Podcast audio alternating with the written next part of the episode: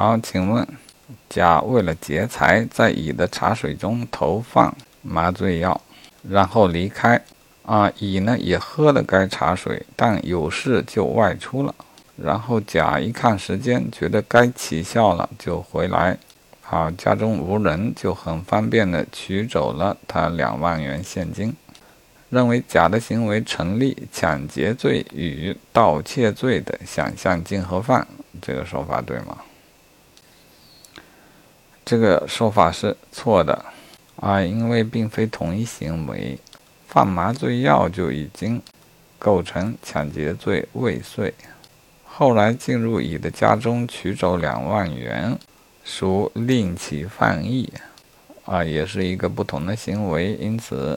构成抢劫罪未遂、盗窃罪，数罪并罚。